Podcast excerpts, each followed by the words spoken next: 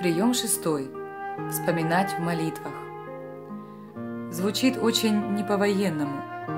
Мы много говорим о людях, но не молимся о них.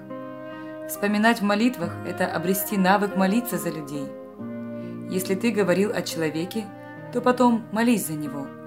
Это выправит тебя пред Богом. Ты больше не будешь говорить о людях в греховном смысле, потому что тебе придется за них молиться. О ком бы мы ни говорили – будем молиться.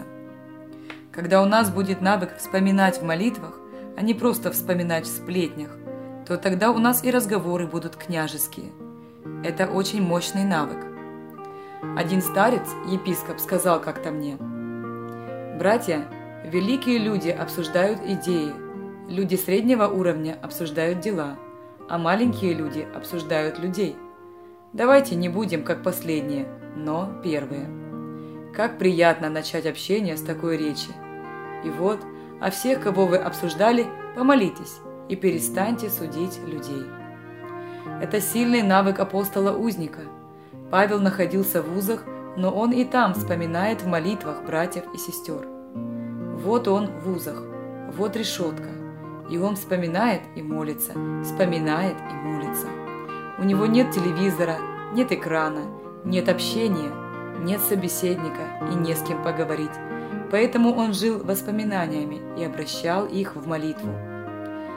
Поэтому вспоминать в молитвах – вот сердце человека Божьего. Я могу сказать вам, братья и сестры, вспоминайте обо мне в молитвах.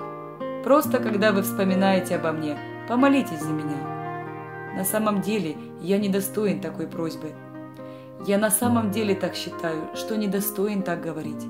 Я не имею права так сказать, чтобы вы меня вспоминали в молитвах, потому что еще недостоин, чтобы за меня молились. Я нуждаюсь в молитвах, но я недостоин, чтобы за меня молились. Я действительно так считаю. Но вспоминайте в молитвах. Мы должны научиться вспоминать о людях в молитвах, а не в разговорах. Это очень сильный удар. Это мощная вещь мы научимся говорить о людях, кто бы они ни были, в правильном русле, когда в конце мы сможем за них принести молитву.